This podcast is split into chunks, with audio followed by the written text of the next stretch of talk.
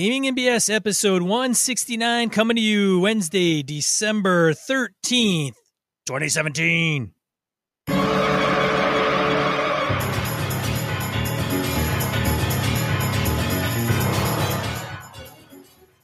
Welcome to Gaming N B S, Tabletop R P G Podcast. I am one of your hosts, Sean. I'm Brett. Welcome back. Welcome to the show. Glad to have you all here. Yeah. I sound like crap back. Still, Sean. I've still got Brett, this cold. Brett, if you could refrain from coughing up a lung onto your microphone, that would be greatly appreciated. I will. I make no promises, but I'll do what I can. That's awesome. Right. So let's just get right into it, man. We got some cool stuff today. So announcement-wise, EverCon twenty eighteen, that is January fifth, sixth, and seventh. Submissions and pre-reg to get a discount on your badges for the three-day con. Open until December seventeenth, so get that shit done if you're going to come. Be great to see some BSers there and so on. I know we got Chris Steele, I got Corey Wynn, Dave Wynn, uh, a number of other folks. It'll be a lot of fun. We're going to try to drag Sean up there. We'll see what happens there. Um, let's see here. Oh, and congratulations to Eli Kurtz, the man, the myth, the Blackwood legend himself. He has uh, just uh, recently gotten married, so congratulations, Eli. Good on you, man.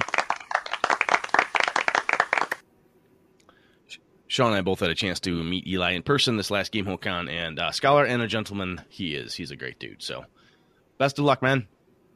And yes. uh, Sean, so uh, what's uh, what's cooking? Who we got on with us here? Oh my God! All the way from Milwaukee, he's author, blogger, writer, and game designer. His credits include Shadowrun, Star Wars Saga Edition, and Firefly R P G. Creator of Camelot Trigger, Mafia Century Encore, Save Game, and Girls Heist Out. Other projects include other popular titles like Night's Black Agents, thirteenth Age, Chill third Edition, Vampire the Masquerade, twentieth Anniversary. You can find him penning articles on Geek and Sundry and Onion A V Club. Please welcome Rob Wieland. Yay, Rob! Thank you for having me. So, Rob, when I first met you... Sorry, I totally stepped on you there. It's all right. Thank you guys for having me on the show. Um, I, I feel like this is going to be a, an excellent uh, experience, and the closest I'll be uh, able to get onto the Muppet Show. So it'll be it'll be fun. When I first met you, I'm like, Rob Whelan, where do I know that name? I know that name. And Sean started going through a list of things you've done. I'm like, damn, if I don't have a book that's got Rob's work in it somewhere in my collection, I, I'm missing something. But holy shit, dude, you have a wide corpus of stuff you have worked on. Wow. Yeah, I uh, I get that a lot. Um, uh, I it's it, it, it's been a, a very nice, long uh, and wide career of just working on a variety of things, um, both uh, uh, uh, that have sprung from me, as well as being able to work on Uh, games and properties that, you know, I was a big fan of as a kid, um, and it's been a great experience that, to be able to touch a lot of those properties and, you know, leave an, an impression on them, you know, after uh, loving them for years and years and years and years. But it's also really cool to have uh, stuff that I've uh, put out there to have people, you know, respond to it positively and, and you know, make you feel like, oh, sometimes it, because sometimes it, it seems like you're you can be sort of screaming into the void when you're a, a creative, and um, it's nice to find those opportunities to have people who come up to you and, you know, talk about their experiences with your stuff and and make it feel like you're actually connecting with people. Like like like I, I'm if you if you uh, come up to me at a con or whatever, I you have absolute permission to tell me about your character. That is uh, as long as it is, you know, something that I, that I worked on, because because uh, I think it's really, really cool to see what people do with my stuff once uh, once it leaves my hands and goes out into the universe. Very cool. Well, okay, before we get into Random Encounter, I got to ask you this question. And you, you write for the A V Club for The Onion, right? Uh, yeah. So did you know Joe Garden? No, I, I only did um, a couple of pieces for the National. Uh, and then I mostly okay. did stuff with the uh, the local Milwaukee A V Club, um, and then and then once those Got it. once those offices closed, uh, they then uh, a lot of those folks actually moved on uh, to become uh, a great website called Milwaukee Record, um, and they're a pretty good uh, local uh, alt weekly that's online. Um, and I and I sort of cover the okay. I, I sort of cover the, the nerd beat for them here in Milwaukee, um, which is a weird beat to have in the first place. But hey, you know what? Um, like for example, there are going to be several barcades that are opening um, in Milwaukee, uh, and I'm I'm probably going to be the guy that they send to like you know go order a drink, see how it is, what what cool games are there, like, and that's kind of a a neat thing to to be able to do. That is very cool. The reason I asked about Joe Garden is he actually, my bizarre little onion claim to fame is he and a couple other guys went to high school with my wife. Oh. And uh, so I, I bump into Joe periodically at like class reunions and stuff. And that dude is fucking, he's a blast just to hang out with. Anyway, so on we go. Random encounter, Sean, shall we? Random encounter. All right. This is, Rob, this is the segment of the show where we field listener feedback, comments from social media, et cetera. Okay. All right, Brett. So, feedback on episode one sixty-eight, just the previous episode. Michael Phillips and Edwin Nagy got in on it here. Michael says, eating an elephant by yourself takes a bunch of pre-planning and side work. You had to prepare it and butcher it, preserve it, smoke jerky, deep freeze, et cetera, et cetera.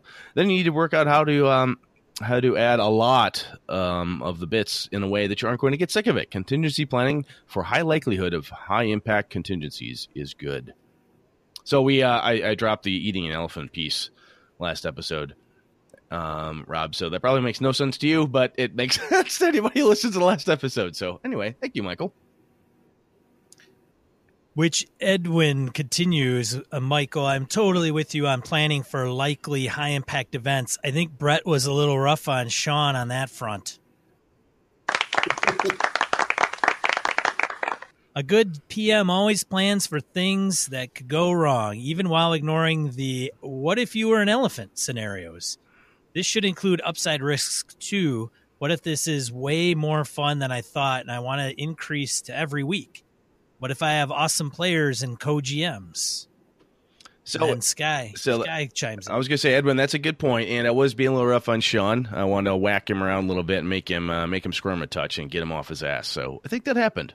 So I think it worked. But your points are indeed well taken, sir. Yeah, Sky continues, dude. Yeah, and uh, Sky says, uh, Sean, um, for the what do we do if the players don't make it back problem, I have two ideas. One, meta fix. Everyone agrees at the end of a session. Dungeon done or not, the party would head back to town. In game, you could say it's because of exhaustion or some other resource. Then they talk about it on a G plus page, and the other players try their hand at it, or they return the following session. Two, the players are all part of an adventuring company, and uh, part of their required kit is a ring of recall that teleports them back to the guild hall after X hours. Figure out the reason why in the whole group. Um, figure out the reason why with the whole group, players and G Ms. So, Rob, what we were talking about last time was. Um, Kind of a second part about uh, West March's campaign, something that um, a couple people have talked about. It's this kind of very player-driven who adventures when and where. I don't know if you've heard of the West March's approach to campaigning or not. Uh, yeah, actually, uh, there's. I saw somebody is doing a Numenera version, I think. Uh, Frank House. Yeah, Frank House. Yep. So Sean wanted to do it, and he was kind of dragging his feet on it, so I kicked him in the ass last episode. It felt pretty good. That's that's the story, sticking to it. All right. Going back to episode eighty-four, Chris Johnson emails us, going way back. While anxiously waiting for new episodes, I have been diligently listening to your older episodes. I just finished listening to episode eighty-three, No Shows at R P G Cons, and it prompted a couple of, albeit unrelated, questions. First, Sean mentioned running a funnel, and I've heard you refer to funnels before, but I really have no idea what it is. At the risk of sounding like the complete noob that I am, would you please explain what this is? Brett, do you want to explain what the funnel is? Sure. So what we have here, um, Chris, is a funnel is a term that the guys at uh, Goodman Games have coined, are using pretty strong with Dungeon Crawl Classics. A funnel basically means everybody at the table has approximately four different zero-level player characters. They go through the first adventure. They get slaughtered uh, left, right, and center. And whoever is left at the end in your stack of characters is your character to go forward with the campaign with. That's the short version. And I believe if you fast forward to the episode that we did with Jen Brinkman, we probably go into that a little bit more in detail, Chris. Uh, second, as you were talking about running con games and having character sheets from players to choose from, I realized you'd be the perfect people to ask a question that I've been circling around for a while, in which your episode on pre-gens didn't answer for me. When it comes to creating characters for players to run, what are some things you specifically take into consideration? Do you pick P Cs that will fit really well with the story, or do you just try to come up with the selection of popular classes to play? Rob, how do you do it? So, well, it uh, this is a, a an interesting uh, question because I've, I mean, I, I've had to run a lot of con games because uh, a lot of times that is how I get uh you know, free badges to go to conventions. Um, and for for coming up with, with a con game, I'll the, the first thing I default to is whatever the game it is that you're doing, what is the thing that you like about the game, and then run a session about that. So if you think that this game has some really cool tactical combat, cool. You should then that should feature in the game. If it has really cool car chase rules, cool. You should have um, uh, rules that, that focus on, you know, a sweet car chase. Like like like think of those sort of set pieces or those mechanical elements that you really love, and that's what the the the, the, the thing should be about it. As for the the characters, um, I think that that it, it kind of answers itself, because then once you have, okay, this is going to feature a car chase, so we're probably going to need a driver, we're probably going to need a mechanic, we're probably going to need, um, you know, uh, somebody running shotgun, uh, and then, uh, you know, the, the, the, the story elements start to work themselves out once you have that, that cool piece that's, that's, that's in the middle there. Um, and even... It, it especially works for games that kind of have uh, sort of a, a kitchen sink openness to them, uh, that have like a lot of, you know, like, like, you know, if I want to do a Star Trek game, does that mean, you know, do we, do we want to have a, a, a ship-to-ship battle, or is it going to be an away team phaser thing, or, or is it, or is it not going to be any fighting at all, and just like a really tense diplomatic dinner where everybody's holding uh, ramen and ale glasses? Like, once you have that favorite thing of yours that you're interested in, and probably what drew, drew you to run the game, then that should help you start to figure out what kind of characters you need. Absolutely, because if you've got characters that are sitting down for the Romulan ale swilling dinner, and you have a couple bruisers, some thugs, a rocket pilot, and um, you know, that, that type of person, you're like, wow, they have no social skills whatsoever. The fuck are they doing in my adventure for? Get them out of here.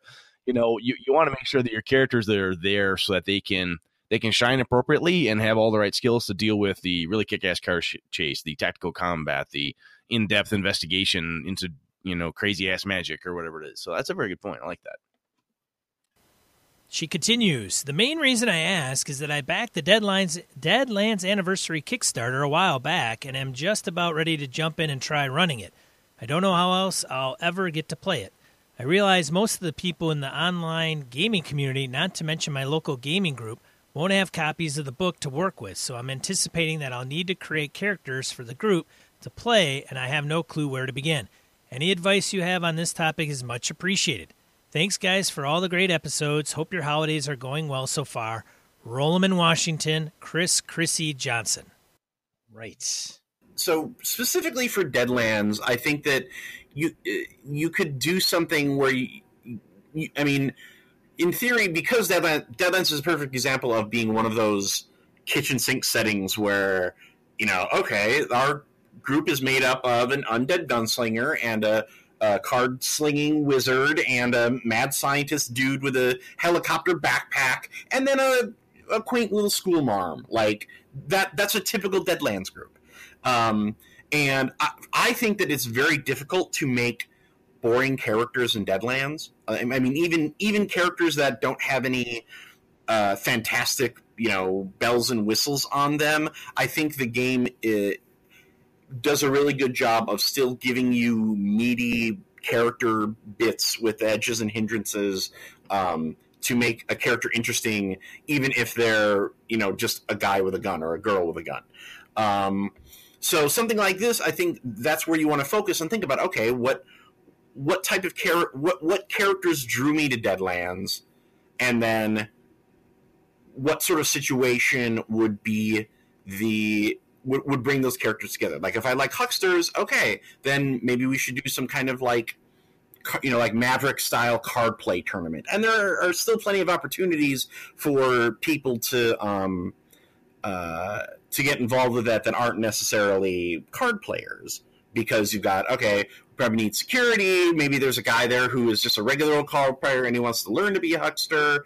You know, maybe there's somebody who's using mad science and has like some weird steampunk computational computotron thing. Like, um, Uh, so when you, if you have those, uh, if, with a game like that, because that has such rich characters in it, you can even maybe work that a little backwards and go, okay, what kind of characters do I want, uh, to, to focus on, and then fill them out from, from the situation. Yeah. I mean, what would be interesting in the situation? It'd be really kick-ass to see what would happen if, given this card tournament, these five people were involved. I would li- I would like to see what happens if that if that goes down. You're invested as a game master. You want to see what happens with these five player characters in the room. So right there, you want it to happen. That's part of it for me, is don't make characters, don't make P Cs like, well, I really got to make sure I have one of these. I got to have one of these. If you're not invested in the characters you're making for pre-gens, it's not going to go well. You know, make sure make sure you put put a little something into it, you know, so that, that you want to see it. And that helps. Yeah. Yeah, like, and, and con games especially, I mean, these are, they're they're called demos because they're, part of it is sales. You want to get people excited enough to come to your table and play this game, and so you, the, the faster you get to the stuff that you're really excited about uh, with this particular game, the better your game is going to be, because you're going to draw more people who are, um, who also want to try out. Like, e- even if you've never... Uh, run Deadlands, you know, that's those are you're you're going to want to draw people who've never played Deadlands, and that way you're all going to kind of get to explore it all together. Exactly. Sweet. What else we got next? Crimfan, huh? You want to do a Crimfan? Yeah. Hey, I came back on episode one sixty-seven where we talked about family, and uh, I've done the prior campaign as backstory many times. It can really uh, help give a campaign depth. Of course, a campaign setting can die under its own weight, and one needs to be wary of excluding new players that way. Still, it's a good thing in general, at least for me, who tends to play with many of the same people over long term. I think it's a good show topic, though. Anyway, on the topic, uh, the general principle, if you want it to matter, it's important it's important to be enough, but not too much or too heavy-handed. Family can be cool, though it can be a huge source of, of a prior... Excuse me, though it can be a huge source of a prior show topic, emotional bleed. I've had this happen myself. The demon players have had to watch out for things that, that hit close to home, just as you say at the end of the main topic. Family is a high cliche risk. The D M constantly messing with my D N P C, you guys chew over this over, is a classic. Another reason people do the whole quote-unquote orphan thing is that's very good motivation for why a character is willing to go be an adventurer. Being an adventurer tends to imply lack of connection to roots, or at least a, a substantial stress to them, particularly uh, so given the nature of what most adventurers do. I think one guy, uh, one point you guys implicitly made that was this, that some campaigns do a better job of supporting D N P Cs than others. A city environment does a good job with that in a way that other campaigns do not, or at least a home-based environment. The kind of adventure path, save the world level one to level twenty game that seems to get written, there's really no room for roots anyway.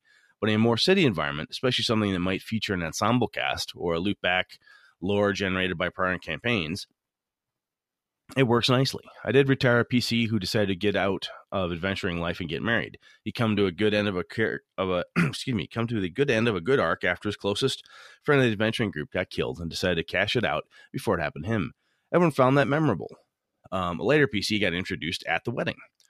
Dragonlance. There are many fa- family romantic relationships throughout. Goodman and Riverwind get married over the course of the steer- story. There's the Tanis, Katara, Lorana love triangle with Lorana's brother and her father floating around as well. Good stuff. Thank you, Crimfan. Always good to hear from you, man. Uh, it, I'm actually just starting a fifth edition campaign that, that kind of plays around with uh, those those connections. The uh, the characters from my fourth edition campaign have risen to the ranks of like being the gods and heroes in, you know, ages past. And then the fifth edition campaign is set in, you know, that world hundreds of years in the future. Um, but but the players who were in both campaigns, I, I, I see what he's saying there. They, they they're a little more excited because they're like, oh my guy, he he grew up and he did some really cool stuff, and um and, and I think that that has has added some value to ju- rather than just being like, hey, it's Tomb of Annihilation, it's jungles and dinosaurs and stuff, yay. Right. Absolutely. Let's get into the main topic, shall Let's we? Let's do it.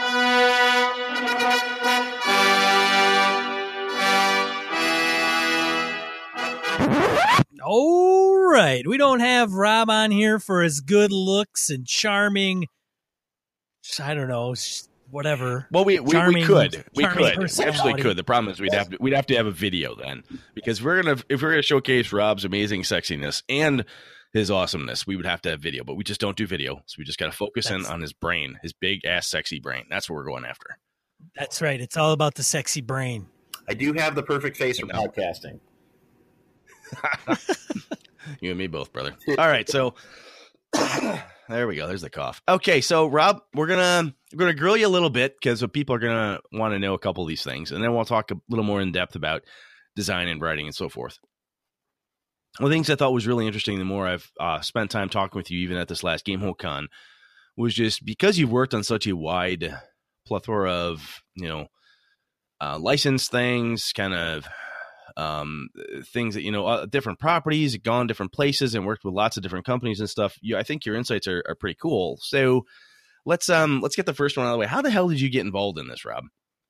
You just wake up one day, I'm like, you know what? I'm going to be a game writer. That's what I'm going to do. Why didn't I decide to, to be something like an investment banker? No, um, uh, I got into well, I got into game writing because I had spent years and years and years playing R P Gs, and I saw that uh, th- th- this particular type of writing was uh, a a gateway into like the. I, I guess I started with the idea that I, that I would eventually branch out into other types of writing. Like I, I, I never wanted to be the type of creative who was like, oh, I'm only a novelist, or I'm only a screenwriter, or I'm only a, a game designer, I'm only a, a, a journalist. Like uh, I don't, I, I don't think creatives in this day and age can really do that. Um, like it, it, it, it seems more like you kind of shotgun out Uh, at the start, and then whatever kind of takes is what you sort of become known for, which is weird because the, the, the public perception, I think, is that like, oh, you only write or, or you only do one kind of thing. That's why actors get typecast. That's why like, you know, Stephen King only is, is, is a horror writer, even though he's done a ton of other stuff. Um, so I started uh, getting serious by um, just keeping a, keeping an eye out for opportunities to write. And like whenever people would mention like, oh, you we're looking for reviews, or oh, we're looking for uh, coverage, or or this, that, or the other thing, uh, of actually sitting down and taking the opportunity to take advantage of them. Because uh, a, a lot of people, I think, get get this idea of, oh, I don't have the time to do it. Well, you have to make you have to make the time to do it, and it's it is absolutely not easy to do that. I do not. People who, who don't uh, either have the ability to or or can't find that time, I understand why. I mean, uh, writing, being a professional writer, I always I, I, I liken to uh, it's like going to the gym for your brain. Like there are some days when you you feel great uh, and you you hit the gym and you do everything and you walk out of there feeling like you are a superhero. And there are days you look at the clock and go, Uh, do it. I don't. Well, maybe I can just do like legs today or something, and and or or maybe I'll just eat half of that large pizza that I just ordered. Okay, uh, no, I'm gonna eat the whole thing. Ugh. Um, because th- that to me is where when people are like, "Well, how do you know you're a writer? You're a writer when it stops being fun." Um, but that doesn't mean that. It's, Sorry. That doesn't mean that it stops being rewarding, but it, it's very much you. You have to power through it uh, to get to kind of the end of it, where you're where where like it's fun at the beginning and it's fun at the end. In the middle, that's when you kind of look at it and go, "Oh, what am I doing? Where what where, where where has all this gone?" Um, my uh, specific start was um, well, my specific start uh, as a pro game designer probably was um, uh, with the game Seventh Sea. Uh, at the time, I had done like a couple of, of articles for a few game magazines and, and like online publications, uh, but my first published work was uh, with Seventh Sea uh, when it uh, was transitioning into the swashbuckling adventures version of it, which is kind of the uh, that was back during um, the, the the D twenty boom after third edition came out, and there were a couple of there were several companies that were putting out game books that had their version of the stats in them, but they also had conversions for uh, D twenty if you wanted to use that. Um, and uh, I had I was a fan of the uh, the Seventh Sea C C G at the time, um, and I still like it. I wish somebody would bring it back. Uh, and they um, uh, they were looking. Or was, there was a big tournament at Gen Con, and there were uh, fans who were doing fan fiction as story bounties, like for for the Alder, like uh, the when Alderac was doing card games like uh, L five R and and Seventh Sea, uh, they had these big tournaments that were uh, were storyline based, which was something that drew me to them, um, but. Well, but what also happened is people would try to influence the outcome of the tournament by um, writing stories or giving out prizes or things like that. Yeah, you know, you know, bribery, basically. Um, and, hey, why not? Why not, man? If it works, it works. Right. So uh, there, there was a guy who was doing some of these fan stories, and I uh, um, had gotten friendly with him on the the sort of the, the mailing list. And I was like, "Hey, I'm a I'm a writer guy. Did, what, what if I do some of these? Wouldn't that be cool?" Uh, and uh, he was like, "Yeah, sure, no problem." So that, that's what I did. I wrote a couple of, of fan fiction stories for for Seventh Sea, and then when um, when I got done with them, I was like, "You know what? I should send these to the actual developer and see if I can get a job working on these books. I mean, I've already done this stuff, this element for free. This is essentially an audition."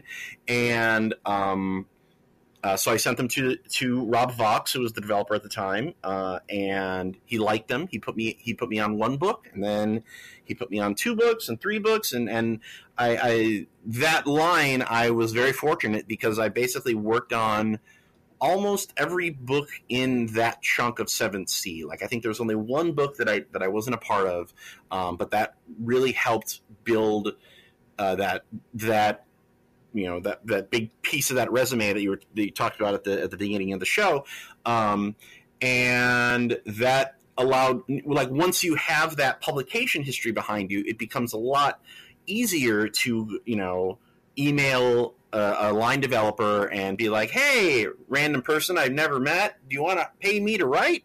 Um, and it, it, it just kind of kept on spiraling forward from there. Um, the uh, I did I the the other line that I did a ton of work for was Shadowrun.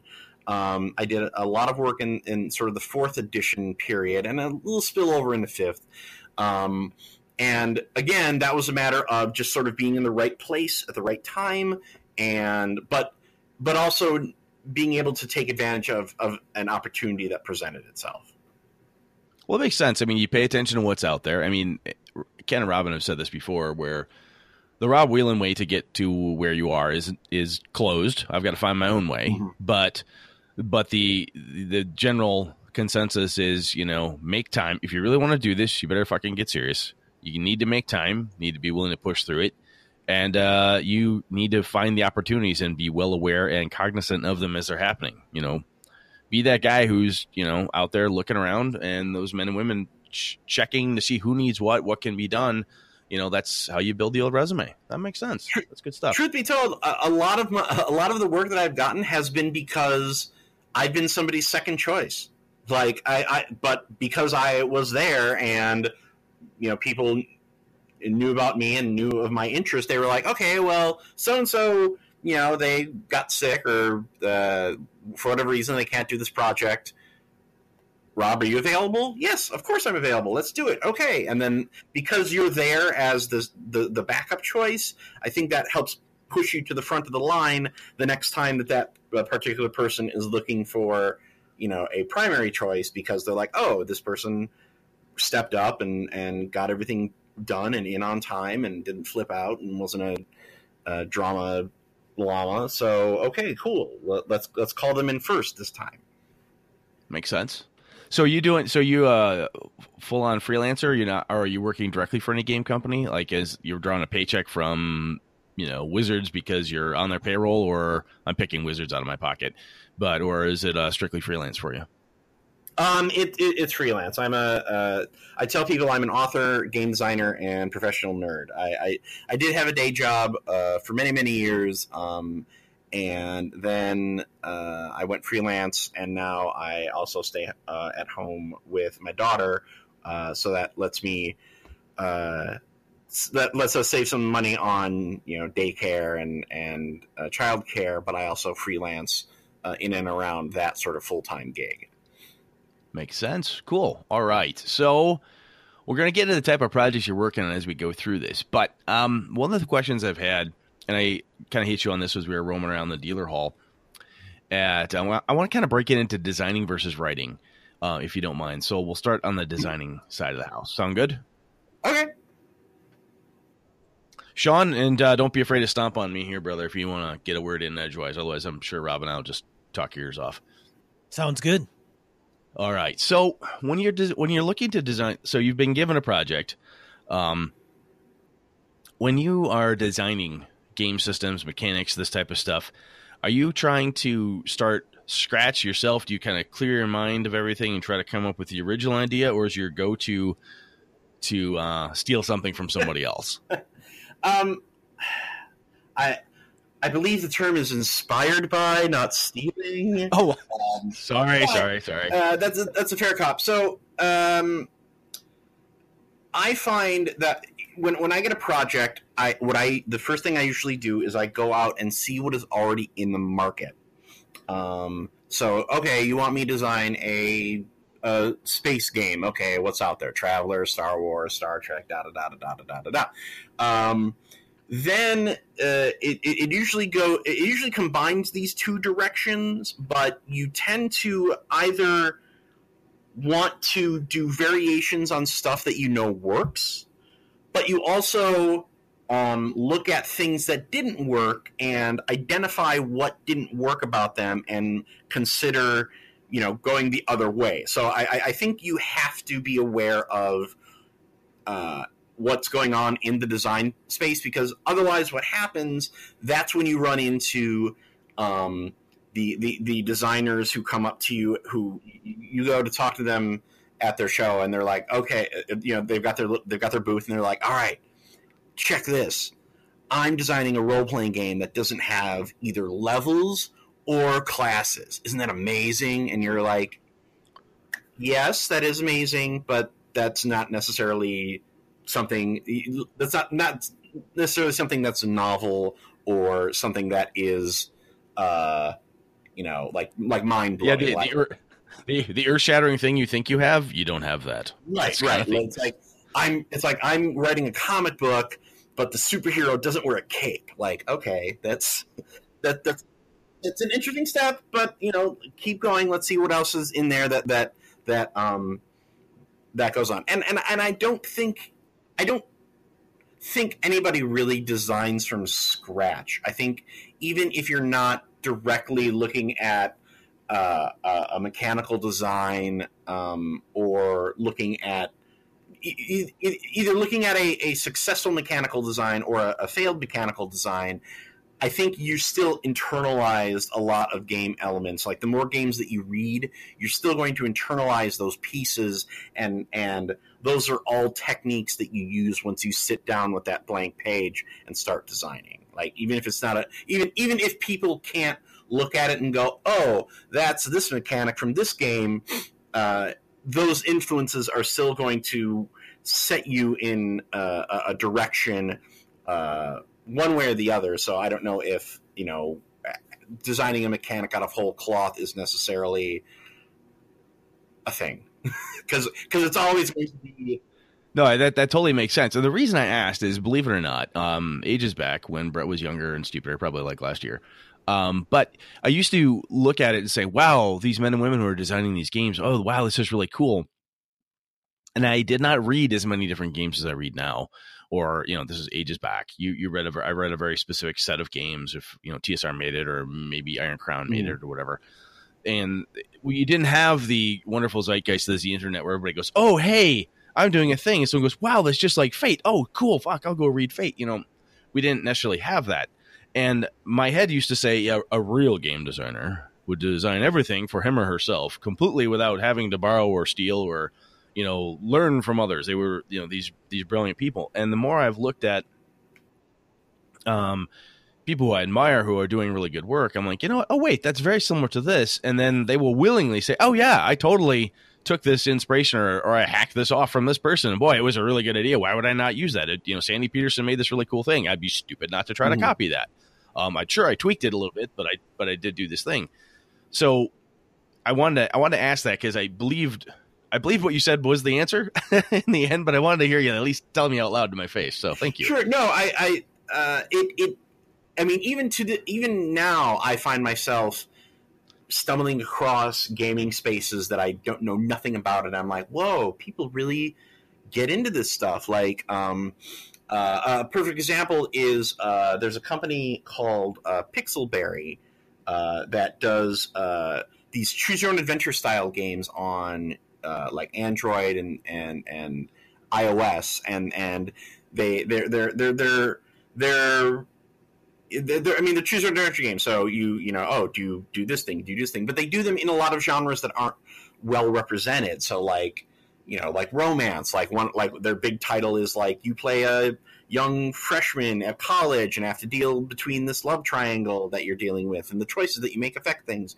Um, and and that's and even that is interesting, but that's also feels like it's it's borrowed from sort of the Telltale games of like your Batmans and your Walking Deads, and and and and, he, and those are borrowed from, depending on who you ask, uh, either the choose your own adventure books or uh, the like BioWare uh, games where you make choices and they affect them, and and and, and so it for me you, you keep unwrap when, when when you read other games, you're more likely to realize that the sweater is unraveling and the yarn is is connected to another sweater, which is connected to another sweater, which is and, and you can't even realize it.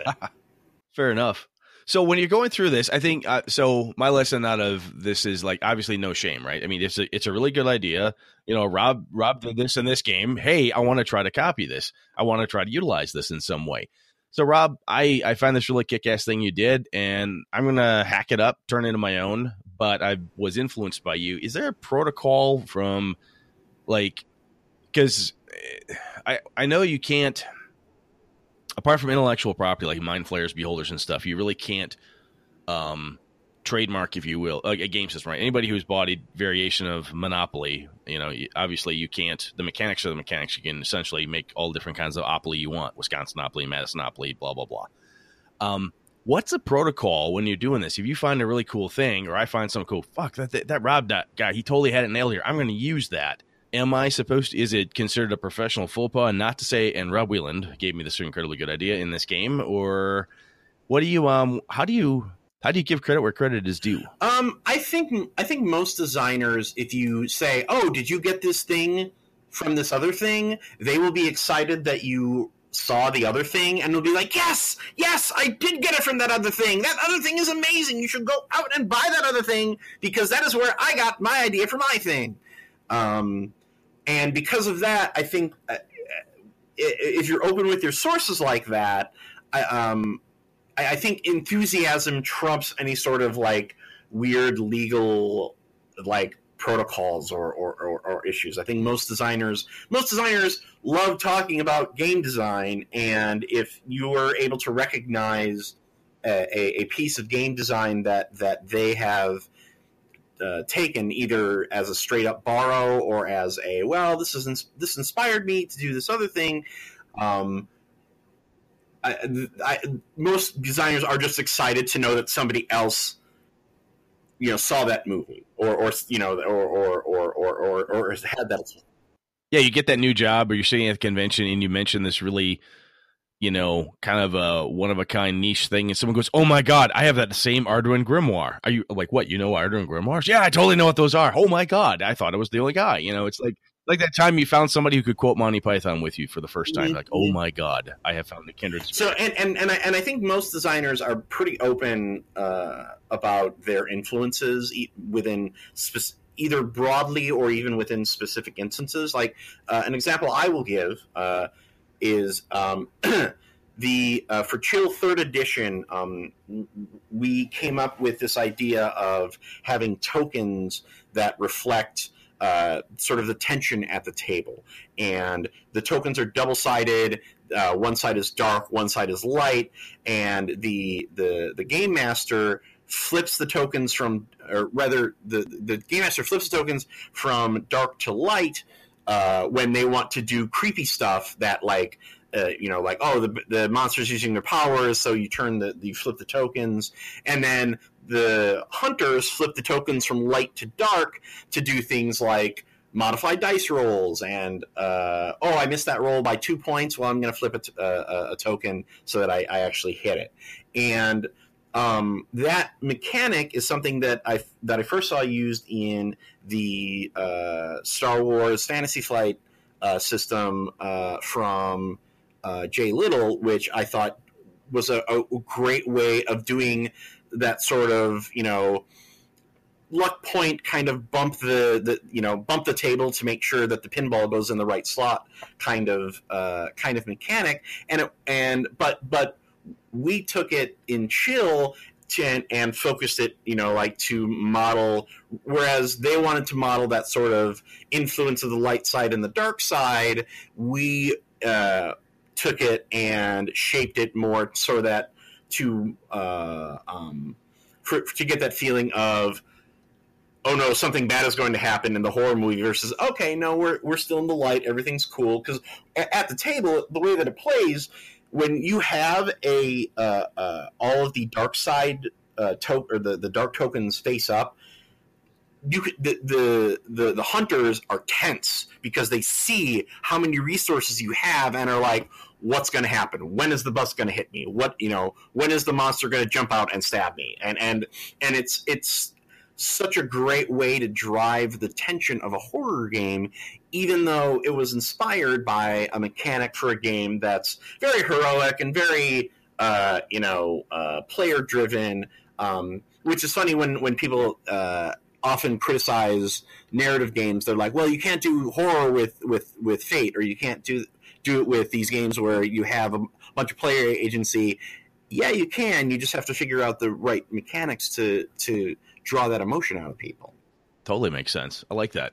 So one of the things you mentioned, which leads directly into my next question, thank you so much, Rob, is the um, when you're designing and you're working like this, um, my assumption is there's obviously lots of different sizes of projects. You've got like Chill third Edition versus, hey, write me a supplement. Um, in most cases, it it feels like um, when you're working on a larger property, um, Chill or uh, Firefly stuff or Shadowrun, there, I'm assuming you've got a host or at least one other man or woman that you can bounce stuff off of, so you kind of have a bit of a team. Um, do you prefer working in, in the team type environment, or kind of go off on your own, develop a thing, and then have somebody take a look at it? I mean, because I, I look at some of the indie publishers, or however they're, or people like to to look at themselves like that, and a lot of times it's kind of a one person show where, hey, I've got this really cool idea, I did it. I, I I am the the basically the sole, you know, designer type of thing. Kind of come up with stuff, beat the hell out of it, and come back. Um, is working with a team better in your experience? You know, making sure you pull people into the fold to get the ideas and so on, or how do you how do you like to work like that? Well, I think that ultimately uh, every project is collaborative in some sense, and you're really just kind of adjusting the volume on it, whether it's very collaborative or whether it's you and like a couple people. Because in addition to other writers, you're talking about editors, you're talking about developers, you're talking about um, uh, your play testers, um, and all of these people, you know, are are offering feedback on on your process. Like like even something where where I have been the sole author is still something that has probably passed through, I want to say, three to four hands, because you're you've got uh, um, the developer, you've probably got an editor, um, and you might even have an artist who, you know, like um, uh, like there there have been a couple of instances uh, when I've worked with um, uh, Brian Patterson. Uh, we did uh, two Fate games together. We did Save Game, we did Kaiju Incorporated, and there have been a couple of times where he has sent in a piece of art, and I was blown away by it, and I was like, okay, hold on a second. I gotta write something that matches that art because that is fucking awesome. um, and uh, so, so I think ultimately it it, it is all uh, collaborative in, in some in some sense, because even if you're even if you don't have somebody that's getting paid to work on a thing with you, you should be play testing whatever you're doing, and you should be, if you're going to play test it, you should also then listen to those play testers when they give you feedback. Like there there, there is definitely. You don't necessarily have to do everything, but you should still think about, okay, if, if you're getting the same piece of feedback from uh, you know, separate players or separate play groups, that's something that you should consider more than one person who is like, I didn't like this thing, this thing, I would do this thing, this thing, this thing. Like if it's one person, like once you can you can write off as uh, you know, personal taste. Uh, different, differing personal taste. Twice, even, you might be able to go, okay, maybe they just didn't get it. Maybe I need to be a little clearer about this particular thing. Um, and like once you get past three or four times, that's when you should really go, yeah, yeah, that that's something I should change. And and that's a um, an element that I tend to be very like. If an editor tells me to change something, ninety-nine percent of the time, I'm probably going to change it, because My, I feel that my job as a designer, as a writer, is is to have ideas, and if people don't like those ideas, cool, throw them out, get new ones in, and and you should be able to churn into an idea that both you and whoever you're uh, working with as a developer or an editor uh, is somebody, like, if you're both excited about it, that's better than one of you being excited about it. No, absolutely. I mean, if you... No, I totally dig that. And that makes that makes absolute sense, right? Because if you try to do it in a vacuum, right? Hey, I built this game. It has no levels and no uh, capes and wizards with no pointy hats. You're like, yeah, but whatever, other people have done it. Wizards with no pointy hats? That's amazing. Yeah. And, and then you, and then you try to and then you try to do too much on your own, or you take too much on yourself. Like you you're the only person who can build, design, and work through this stuff, I guess. So I asked, um, obviously, kind of leading questions, Rob. I, I figured what your answer would be, but what's interesting to me is the number of people I've bumped into over the years that I've that I've talked to. Like, wow, I really wish I knew how this person came up with all this stuff. And my answer is, well, I'm pretty sure, um, you know, Robin or you know uh, John Wick or whomever didn't do it in a vacuum. I'm pretty sure that Ed Greenwood worked with somebody.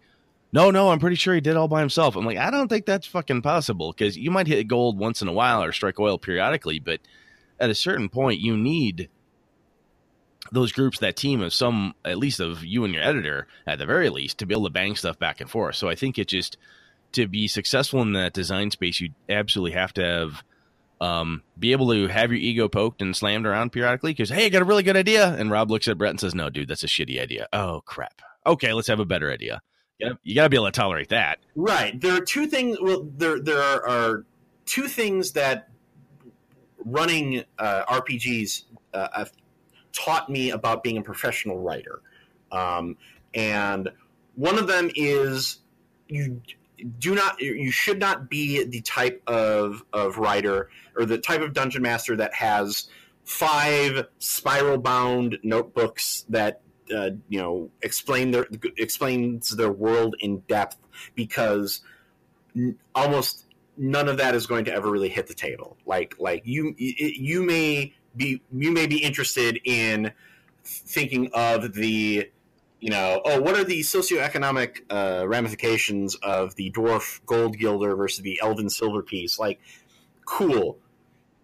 that that's that's an interesting question for you. Unless you can make that into something gameable and turn that into an, an adventure to present to your players, it doesn't matter. You can you should devote your time to stuff that is going to be out there and in front of people. And the other thing, the the second uh, part of that is sometimes your players will have better ideas than you, and it is okay to quietly, like, if you're running a, a murder mystery and uh, one of the player and you you think the you were like the Baron did it, and then one of the players uh, in front of you says, no no no guys, I think it was uh, the Countess, and lays out a much better timetable and uh, thing that uh, makes perfect sense. It is okay for you to quietly cross off the Baron and write the uh, Countess as the, the main suspect. Um, because their idea was better. It is okay to to to to, to let go and let a, a better idea take its place, because ultimately that player is then going to turn around and be like, "Yeah, I thought it was really cool that that the Countess was the uh, the killer because uh, it made more perfect sense." And you just sort of quietly nod and go, "Yes, of course, that was my plan all along." um, but. Uh, Then you t- you take that lesson and you, tra- and you translate it directly into what you're designing or developing, right? And that lesson just holds true on the other side of it. Well, and, and the, the, the, the, the third lesson is something that that uh, I picked up from Greg Stolze uh, when he because he was talking about um, uh, he take he's he studies uh, martial arts classes, and he said something to the effect of um, you are going to end up on the floor of the dojo a lot before you uh, can. be a good uh, before you, you can you can get good at this, and that is something that is absolutely true in writing. That's why, you know, when people when uh, writers talk about rejections, you know, how many times for, for all the stuff that I've done, I've been rejected ten times as much, and that's again on the floor, getting having just gotten the wind knocked out of you, and you have to get back up and and and and, and do it again, and sometimes that happens. If there's an you know if there's an idea that comes at you that is better than the one that you have, if it takes you down, as long as you learn from that idea and incorporate it into design, it's going to make it a stronger piece, uh, no matter where it comes from. Like I've gotten, I mean, I've gotten plenty of great inspirational ideas from like my mom or like other people that aren't like connected to writing at all in any in, in or, or or game development, just because. I was working on a thing, they mentioned something, and I go, oh, no, you're right. I've got to go type something and delete a bunch of shit. I'll be back. Awesome. All right, I'm going to jump to a writing component here. Now, so we talked about mechanics, and this the, the one question I wanted to talk about a little bit was like the licensed property stuff, because I know you've done space in there. But let's first uh, look at, so one of the things that I found a number of times is you'll talk to somebody and they'll explain their mechanic to you. And you're like, wow, that sounds really fucking amazing. That's how you do a car chase. By God, that's exactly it. Great, man. I can't wait for that to come out. And um, you, you, you're in the play test. You see it. You run it. You're like, wow, goddamn, that was fun. And then you read the final thing. And um, there is um, there's novel writing. There's poetry. There's all sorts of stuff. Then there's this technical writing component that game that gaming has, where we have to take this kick-ass mechanic about car chases and then write it in such a way that it is entertaining for the for the gamer to read, the G M, the player, whomever, and then that they can actually understand just what the fuck it is you're actually trying to do. Is that, my head, Rob says that's incredibly challenging. Is that, do you find it not challenging, or um, am I oh. just off the off the base there? Because it feels like it's a different style. It, it is. It, uh, it it is absolutely challenging because it is technical writing, and uh, but it is like technical writing in like a weird game candy coding that people don't really recognize, and uh, it, it's it's very challenging because um, what works for one audience doesn't always work for the for another audience, and so so not only is it a hard skill to begin with, it's a hard skill that you have to adapt for um, uh, for a particular audience. Uh, like for example. Um, When we did, uh, when working on the Firefly R P G, one of the things that I am, that I was really excited about uh, was the fact that um, in explaining the mechanics of the game, uh, we used examples from the show to do it. Uh, so, like, instead of a hypothetical Wash has to land the ship kind of stuff, it was, okay, in this scene, uh, in the scene from, from Shindig where Mal gets into the sword fight with Atherton Wing, we break it out and explain with, like, fake dice rolls and everything, how he wins the day using the mechanics of, of the episode. And I I thought that that stuff was very illuminating.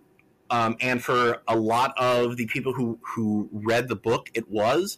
But I also see a lot of people who go, "Oh man, that episode guide stuff was was wasted space," and I don't, and I have such a hard time finding specific rules, and I don't get it.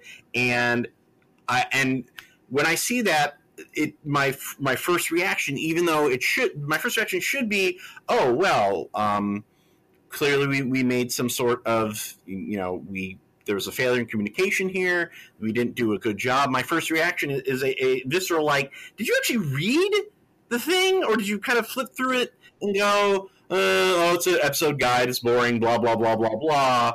And um, and, and, and, and, and that's hard for me to, to kind of, like, put that away and not just be like, what, are you blind? You know. Um, but do you have so – well, you, you – oh, go ahead, go ahead. It like at the same time, I run into the same I run into that same issue too, where people will tell me, "Oh, this game is really, really, yeah, really well written and organized very well," and I'll pick it up and I'll read it and I'll be like, "I can't find a goddamn thing in this book. What what are you talking about?" So it's it's tech, this form of technical writing is it's science, but there is definitely an element of art to it where just you know, some people want it in a very specific way versus uh, necessarily the way that you would be able to best grasp and and uh, and internalize it. And you've got a limited amount of space, right? I mean, mm-hmm. if we had our druthers, Rob and I could come up with this really cool thing and say, all right, here's what we're going to do. We're going to take this episode of uh, Firefly. We're going to break it down. And here's how it goes. This is how the laser works, and this is how this works. And hey, when Mal does the snapshot, this is how this functions. And here's five different variations of how to explain this thing. Last I checked, y'all don't have that kind of luxury because you've got word count, page count. We got shit we got to mm-hmm. worry about.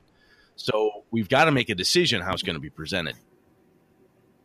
When um when you're reading it, I guess is there hmm. It's uh da, da, da, da, is is have you found one way to be better than others, or is it really dependent on the project? Like you said, Firefly being kind of licensed property, you can tag into the show notes component and try to use that.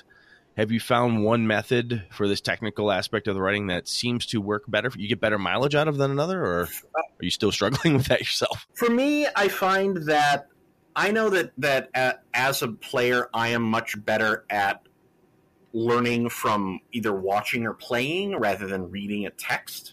And I think that a lot of people are, are like that. I think that's one of the reasons why um, there has been this sort of explosion of actual play programs, whether podcast or videocast or whatever, of people watching people play D and D, um, because that is the easiest way to kind of explain all of the, all of the weird-ass concepts that are part of a, of a, of a role-playing game.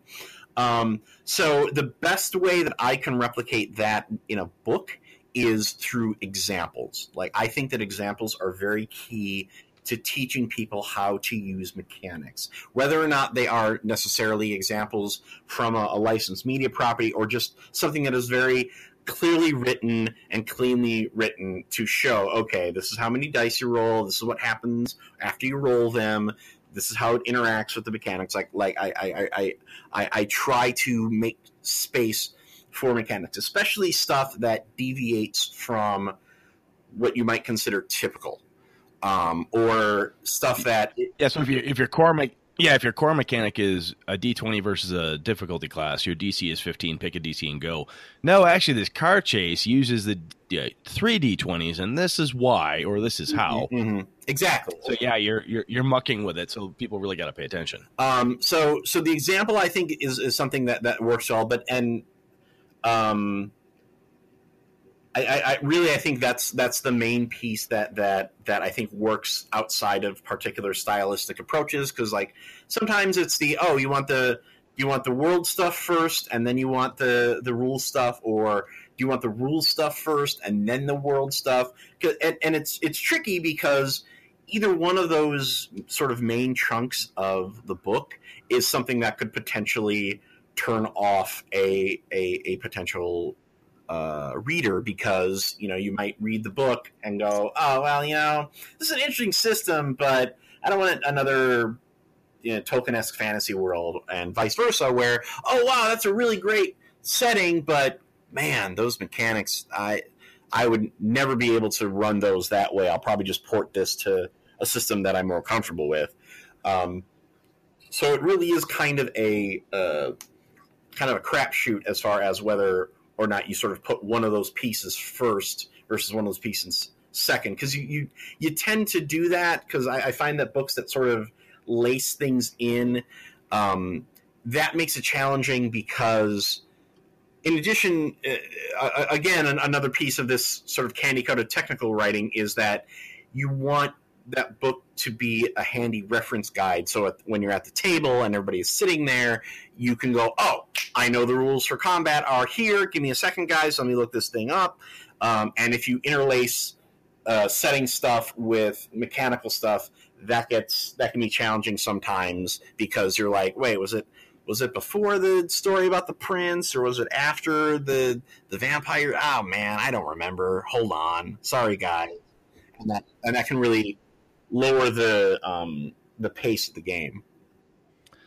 All right. So I don't want to – this is interesting to me, Rob. I probably somebody out there is going, Jesus, Brett, wrap it up. I, I could do this all night. So I want to kind of move here a little bit. But one of the questions I have for you is, you've worked with licensed properties, when and when by license, I mean like Firefly, mm-hmm. um, versus uh, Fate games or something that's kind of more not, not licensed, right? You don't have to go to um, uh, Sony or Disney or something to get the, you can get the rights to it. Do you have a preference? Do you like to work on one versus the other? Do you find one is more challenging or, or fun for you, that you that you really like it? Um, I like both, because I like more work, um, but. Specifically, like, licenses for me,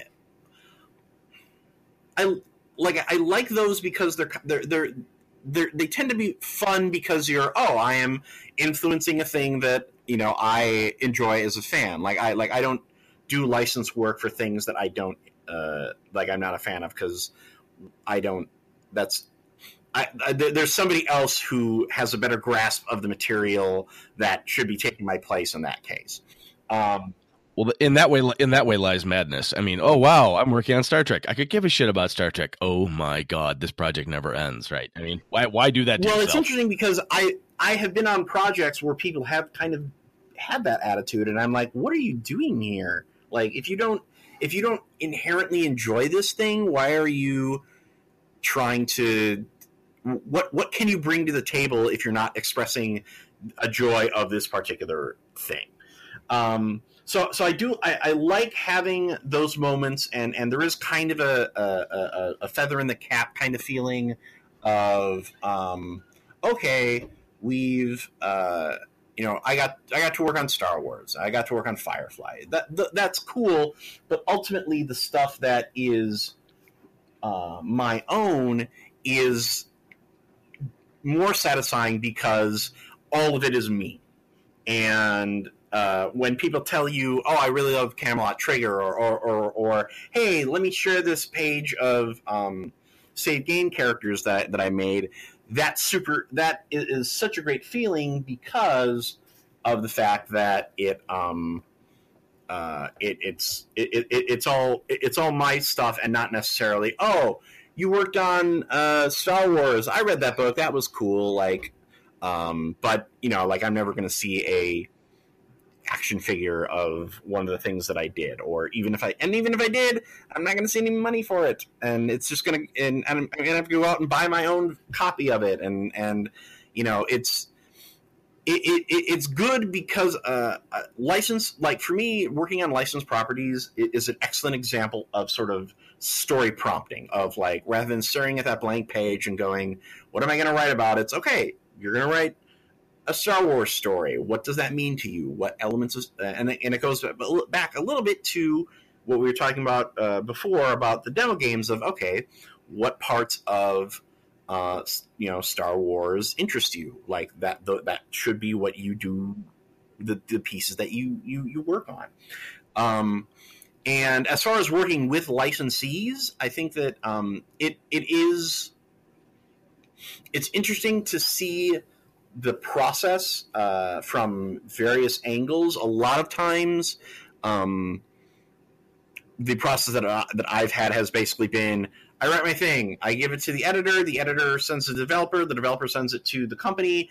I don't see it again until the book comes out, and then I open it up and go, oh, they changed that, they changed that, they changed that, they changed that. Um, al- alternately, when I've worked on uh, licenses at, at, a, at a higher level, then you get to see some of the the, the more uh, the um, more intricate things like likeness rights, and uh, you know, like oh, or oh, we don't we we don't. want to mention this because it's no longer part of our portfolio, or you know, pieces like that that that get a little more into sort of the ticky-tacky I P stuff, but is interesting to me as a, a fan of the property. Much like you know, oh, do like like any sort of trivia or gossip about a thing that you like. I mean, you know, I mean, ask a Harry Potter fan about uh, the uh, the details of how J K Rowling wrote the book, and they'll have a ton of stories for you. So, so seeing it, seeing how licenses interact with this, these products that support them, um, has been interesting, interesting to me for, for decades. I mean, even as a, as a, uh, a, a teenager and a, a person in their twenties, like I, I, I really thought it was fascinating watching how the old West End games, Star Wars R P G, influenced the expanded universe, which then influenced uh, future games, which then influenced the sort of Disney era, and how all of that stuff is connected. And uh, even if, like, it, it, it, even if I am not necessarily going to be, you know, being able to buy, I'm not going to buy like my my. Uh, Firefly house with with with whatever I've done, because usually that stuff is, is work for hire, and you get paid and you're you're out. Um, but it's, it still might be cool ten years, twenty years down the line of okay, let's say they do Firefly the Next Generation. Oh hey, that's a that's a story element that I think I introduced. That's pretty cool. Yeah, okay. I mean, you get the license pieces, you get to influence the thing potentially, and then when you do your own. You get your own little taste of fandom when Brett comes up and says, oh, my God, you wrote this thing? You did this thing in Fate? Oh, I love that. So, you know, and speaking of Fate, man, one of the things that I want to bring you back for, I think, is uh, I started playing Fate Accelerated Dresden Files, okay. and uh, Sean and I have uh, de- dished around with, we need to have a Fate episode, but neither he nor I know shit about Fate. And I know, Rob, you seem to know a little bit about Fate, so I think we're going to have to have you back. Right. In a future episode here to, to to go through Fate, if you're willing. I would I would love to. Uh, I I really enjoy Fate on several levels. I think it's a it's a it's a very solid system. I think it's a great system. Uh, if there is a licensed property that uh, does not have an R P G that you want to still play, like you know, say a certain uh, uh, Boy Wizard series or a certain Uh, large space opera where your choices have massive effects on the storyline. Like I, I think it's a great choice for for uh, things like that. Um, and I also think that the the the company uh, Evil Hat Productions, I think they're probably one they they're probably one of the best R P G companies out there um, because they're very transparent. Uh, they they they do a lot with their fans, and they also treat their Uh, their freelancers and their, their personnel very, very fairly. And so I, I anything I can do to uh, to spread that particular word, I'm more than happy to do so.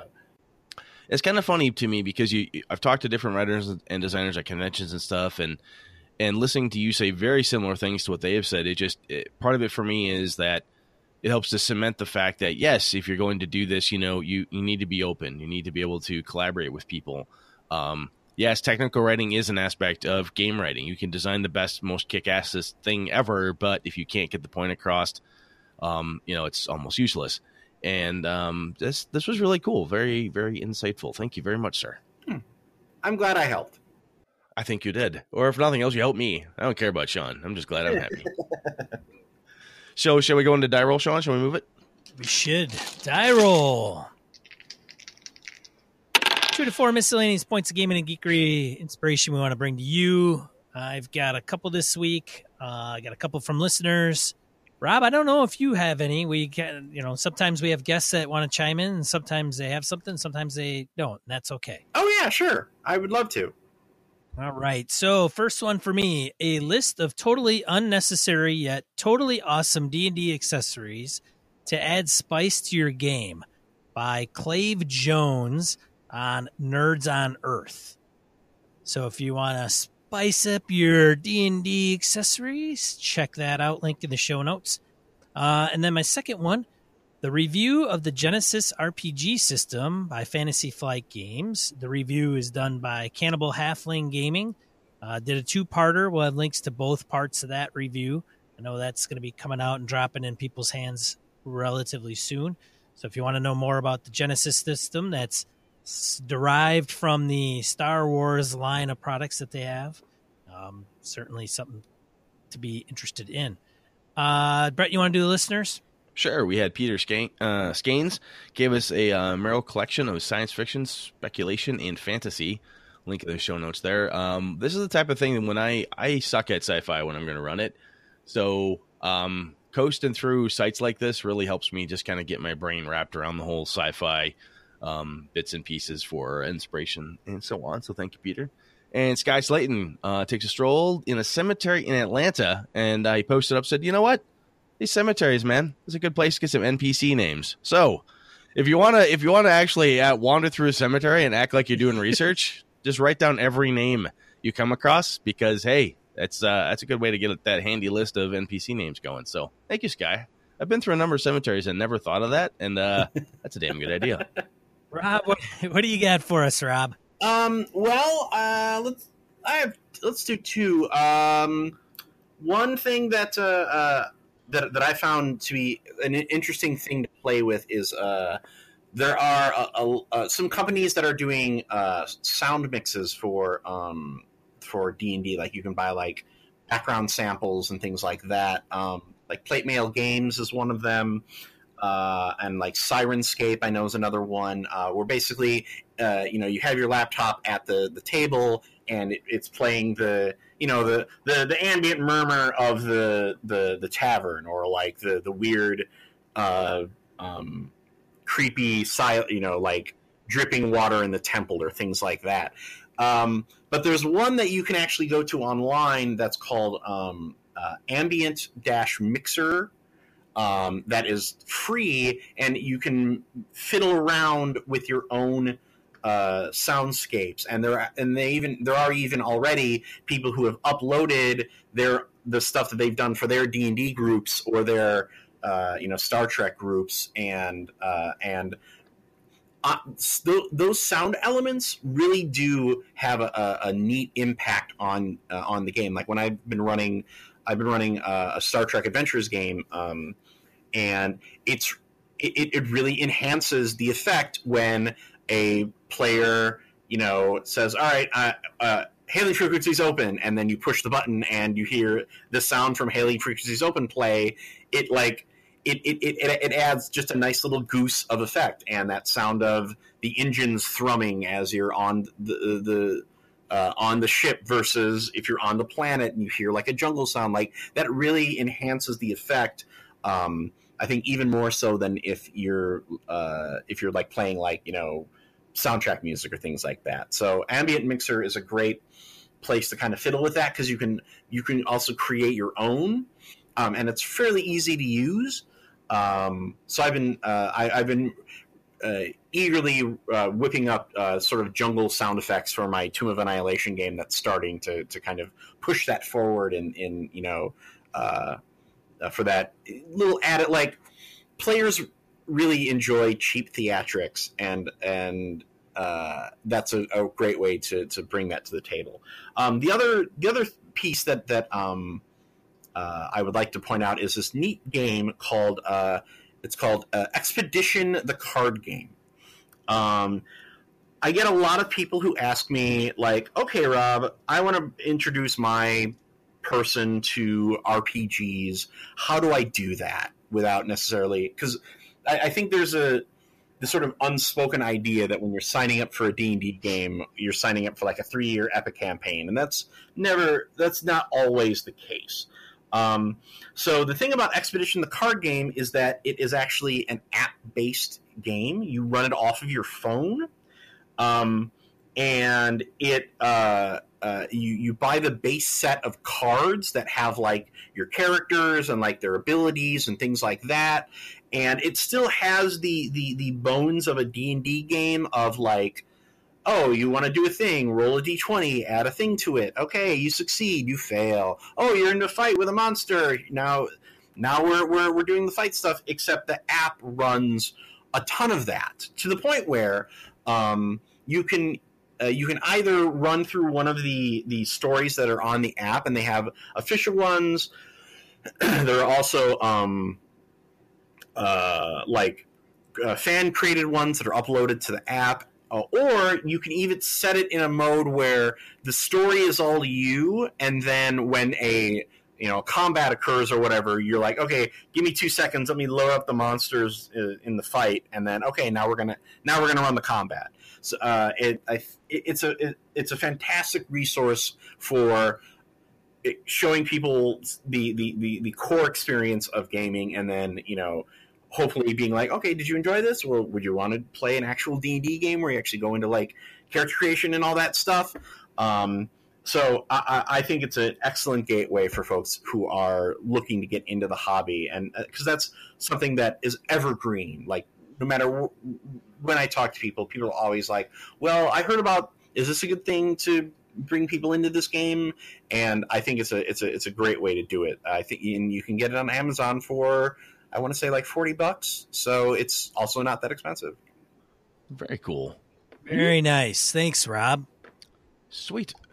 All right, Rob, there, we come to the end of the show. And when we have a guest on the show, we put them through a, a quick lightning round of questions that we call skill check. All right. Are you ready to play skill check, Rob? Yes, sir. All right. Here we go. G M or player, Rob? Oh, G M. I'm, I, I get really antsy as a player. All right. G M it is. Screen or no screen?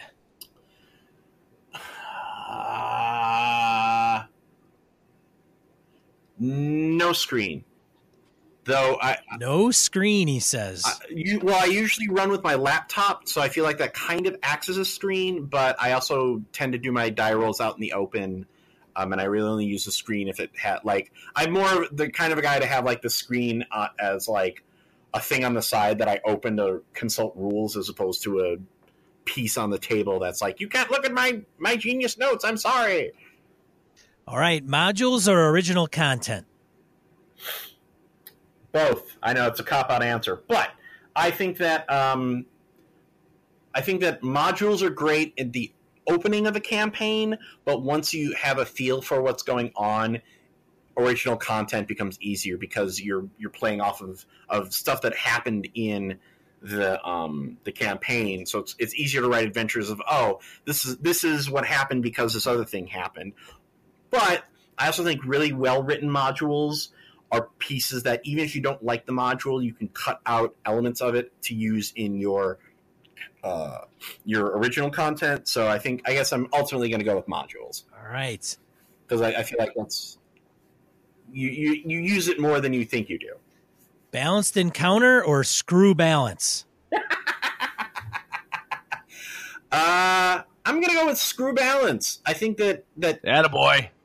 I feel, well, like when people talk to me about, well, I ran this combat in a white room. It, it's like, who does that? What th- th- you would never are going to have a fight in a white room that is completely balanced, because part of the fun of R P Gs is that you do, you're you're not limited to, oh, I have to hit X or I have to hit, hit square. Like you, you there are contextual elements that players can throw at you, that you can throw back at them, that you know uh, go in places that you had never conceived. So the idea that you have to have a like a every, that you have to have a, a, a balanced thing. I think that it's great to have, but I feel like sometimes there's a lot of, of energy sort of wasted in getting like balance, like perfectly right. Like It, it, I would much rather have an interesting encounter that isn't balanced but is memorable than one that is perfectly balanced but is, oh, we're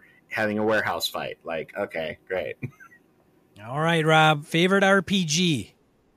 Oh, oh, oh, why, why? Why you do this to me? Um, hmm.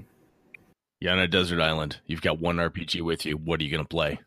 Yeah, it, it's got to be my first love. It's got to be Shadowrun. Oh, there we go. Oh, which, edi- which edition, Rob? I will... Well, here's the thing. It's probably going to be Shadowrun with the, the fate hack that I wrote for it, because as much as I love sh- the setting of Shadowrun, and I want, and I and I, I, I have all the books, and I, I I've internalized it since I was like what twelve years old, ten years old. The system has always been a challenge for me because I, I, I for a variety of reasons. It, it, um, so I, I love the setting of Shadowrun, but I would want it. I would want to use it with a system that highlights the setting rather than getting into the nitty-gritty of, like, okay, uh, you have ballistic uh, armor versus impact armor, and this is the uh, this is the staging code of your weapon, and, and uh, like, I can't do that stuff anymore, so I would probably run it using something like Fate or something uh, else that, that focused more on the, the backstory and narrative elements rather than the the the, the ticky-tacky uh stuff, which which is sad because I still enjoy that stuff, but I don't want to do the math for it anymore. I'm too old for that shit. All right, last one, Rob. R P G you're playing in the next week or month? Um. Well, I've got two that are going on. Well, all right, I've got three that are going on. I'm finishing up that Star Trek game. Uh, I'm starting a Tomb of Annihilation game, and uh, we're also starting a Uh, Masks of Nyarlathotep uh, game with uh, a group that's never played Call of Cthulhu before, so I think that'll be a lot of fun um, because they're going to get to they're getting thrown in the medium to deep end of it, uh, and I think that the, that it'll be a lot of fun for them to to discover the the mythos uh, in the game and out of the game rather than just, oh, we're playing Cthulhu. Yeah, I know all sorts of stuff about Nyarlathotep. No, Masks of Nyarlathotep is fun. That's a hell of a good adventure. That'll be a lot of fun. It, it it's it, like I think it, I think that's probably my favorite published adventure. I think it, it does a great job of balancing sort of sandbox elements, but also having a coherent storyline that players can grab onto. Like I've, I've run it, I, I, I ran it, I, I ran it once. Um, uh, I've run it a couple times, and one of them was actually one of my very rare T P Ks. Uh, but it still holds a great place in my heart. Sweet. Well, congratulations, Rob. You made it through a skill check. Woo! Uh, thank you. Thank you from Brett and I, both of us, for, for coming on the show and offering some insightful, insightful insight. Well, that seems redundant. Some insight into the gaming industry. Certainly appreciated. Well, thank you for ha- having me, guys. Uh, I know that we talked a couple times at uh, at Gamehole Con, and I'm I'm very happy uh, to come on and and uh, like the, these sort of experiences are always fun because it, it can get it can get lonely and dark when it's just the internet, but when you're actually talking with people who are very passionate about uh, a topic, it's it's a lot more. It it it it, it, it makes everything feel more substantial. So, so thanks for having me on, guys. Awesome. So if somebody were to try to find you, Rob, on the awesome interwebs, where can they find you? Well, uh, I am an author, game designer, and professional nerd. Um, you can find my call, uh, my writing on Geek and Sundry. Um, I do a regular column for their uh, Shield of Tomorrow show that talks a lot about Star Trek stuff.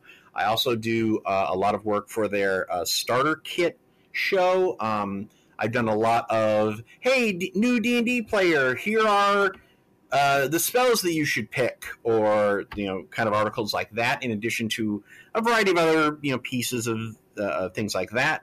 Um you can find me on Twitter at Robo Wieland, R O B O W I E L A N D, um and I'll probably be uh, complaining about some sort of political thing, or probably complaining about people who are posting uh, spoilers for uh, Star Wars.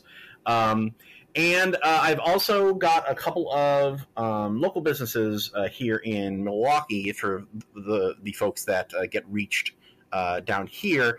Uh, I uh, run QuizCube Trivia, um, which is a sort of nerdy branded uh, par, uh, bar trivia. Um, and uh, we do a lot of uh, like, you know, like we did... We've done uh, some Harry Potter nights. We've done some Star Wars nights. We're going to be doing some Bob's Burgers nights. You know, basically focusing on things that it, that it, pub trivia, but it's not like sports or like uh, um, or uh, other, you know, the, the, the, the typical pub trivia type stuff. Um, and I also uh, am uh, just uh, starting out uh, a system called Dungeon Master on Demand. Um, because I have such a uh, wide variety of systems that I've written, um, I am offering up my services to uh, people who want to hire a dungeon master because they either have never played before. Uh, I'm assuming that if you're listening to this podcast, you probably have played R P Gs before. So in that case, I would say uh, perhaps there is a game that you bought uh, at a convention that you love, but you'll never, ever, ever get your uh, your players to play it. Um, But you can hire me to do it, um, or you can hire me to teach you any one of the games. Uh, or if you're the, if you want to try to get other people into gaming, you can hire me as a dungeon master uh, to teach just, you know, straight up fifth edition Dungeons and Dragons. Um, I do physical games uh, in uh, the southeastern Wisconsin area, um, but I also am going to be doing uh, Skype games for people who, uh, if, if you want to, you know, if you if you have a friend who moved away and you want to, uh, you know. Run a, play a game with them. You can hire me to uh, to do that as well. Um, QuizCube Trivia and Dungeon on Dungeon Master on Demand are both uh, uh, on Facebook. So if you search on Facebook, you'll find them there. Like those pages and just send me a message, and hopefully we can figure something out. Sounds fantastic. We'll have links in the show notes so you can find all those. Uh, we've already got them hooked up, and we'll put those out. So head over to gaming m b s dot com forward slash one sixty-nine, and you'll find those.